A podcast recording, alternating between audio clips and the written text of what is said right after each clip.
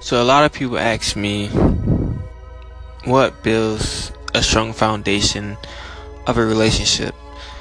Well, this debate question, like the answers could go on pretty much on forever because in a relationship you have to be physically attracted to somebody, emotionally attracted to somebody, and romantically attracted to somebody.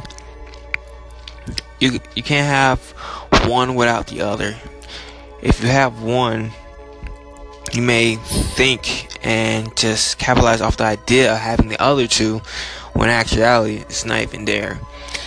And that's where most relationships fail at because you could be romantically attracted to somebody but not emotionally attracted to somebody. So when you guys aren't in that romance phase, things may seem odd or off a bit.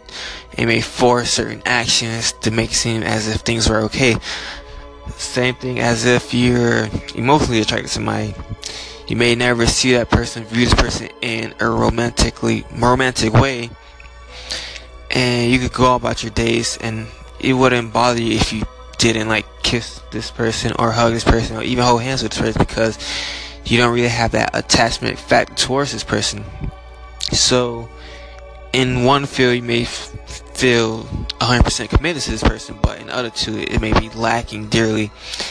And a lot of people force this, force these emotions onto the other person because when you get so deep into a relation in you don't want to really fall back on it or lose this person because you just got so involved and so much invested into this that you don't want to just throw it away. And that's why a lot there's a lot of unhappy couples out there and they try to make or try different things to spunk up their relationships.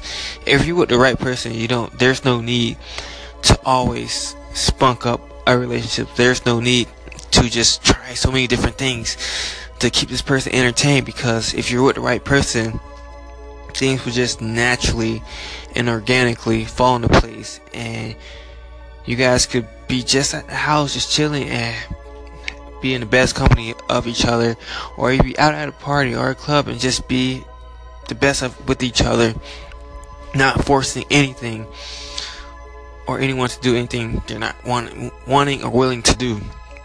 So i mean like everything's easier said than done and people try to capitalize off this idea of having the idea that they that their per, the person that they're with, they're dating is one for them, and nine out of ten, this this isn't the right case or the right thing to think. And but some people stay out to the end and they get married and they have kids, and once the kids leave, they're stuck with the person again and that's when most divorces happen because then they finally realize, okay, this wasn't the person that was for me. And then that's when they start their whole life over again. But um, this is just part one to this topic of discussion. There'll be more coming. I could blab on and on and on about a lot of this, but I'll leave this to a three, four, five part series. So I hope you guys like the first podcast of the session. Um, if anything, share, like, or tweet it with some of your friends. And I look forward to you guys listening to my next ones. Peace. Gabe said, What? Out.